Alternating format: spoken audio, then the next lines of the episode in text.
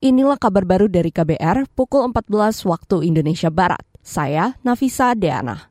Skor kebebasan pers di Indonesia dalam 10 tahun terakhir, angkanya tidak pernah meningkat jadi lebih baik. Ketua Umum Aliansi Jurnalis Independen Aji Indonesia Sasmito mengatakan, kebebasan pers di Indonesia tetap saja buruk meskipun sudah dilindungi Undang-Undang Pers di Indonesia sendiri uh, itu kita masih masuk dalam kategori buruk ya. Uh, skornya sekitar 40 sampai uh, 55an nah ini stagnan dalam 10 tahun terakhir gitu termasuk yang di 2023 jadi kalau kita lihat riset dari RSF kita walaupun sudah memiliki undang-undang pers uh, tahun 99 itu tidak pernah beranjak menjadi lebih baik. Selalu dalam kondisi buruk gitu ya Ketua Umum Aji Indonesia Sasmito mendesak pemerintah tidak mengeluarkan kebijakan yang bertentangan dengan kebebasan pers. Riset Aji mengungkap kekerasan terhadap pekerja pers terus meningkat terutama dilakukan oleh kepolisian. Aji juga mendesak Dewan Pers tidak memberikan status terverifikasi kepada perusahaan pers yang membayar pekerjanya kurang dari besaran upah minimum provinsi atau UMP.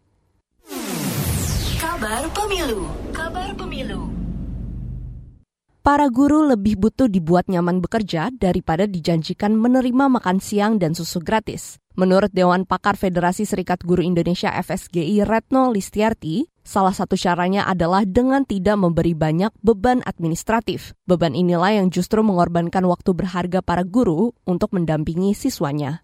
Nah, kalau beban administratif seperti sekarang ya yang masih terus tinggi ya kemudian juga jam tatap mukanya sekarang ini di beberapa daerah meningkat tidak lagi 24 ya, tapi rata-rata itu di atas 30 jam dalam seminggu. Saya rasa itu membuat guru-guru sendiri jadi sibuk mengajar, sibuk mengurus administrasi namun tidak punya kecukupan waktu kalau pendidikan kita mau berkualitas ya mestinya sih uh, bukan soal makan siang gitu.